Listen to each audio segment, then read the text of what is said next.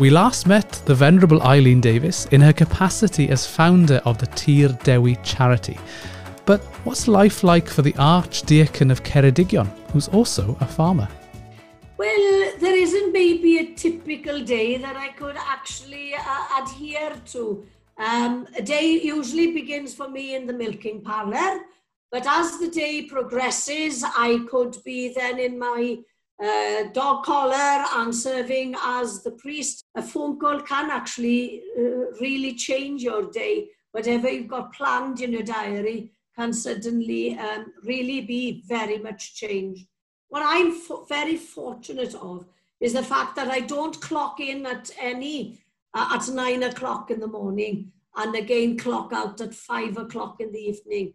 Being brought up in a, in a rural setting, being very much a part of the, the, the rural spectrum, um, and realizing the needs of our rural churches.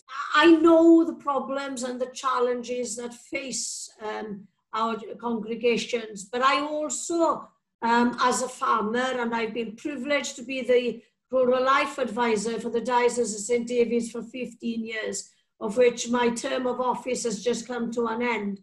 And I've been privileged to be alongside farmers um, and sharing in their worries and troubles. But because maybe of the fact that I speak their language, because this is the role and the work that I do on a daily basis. So it's for me, uh, both roles, as I've already mentioned, really do go uh, hand in hand. Okay, there are challenges um, and some days can be more difficult than others. Um, but my husband will always tell me that uh, uh, you can have the two-legged and I will care for the four-legged.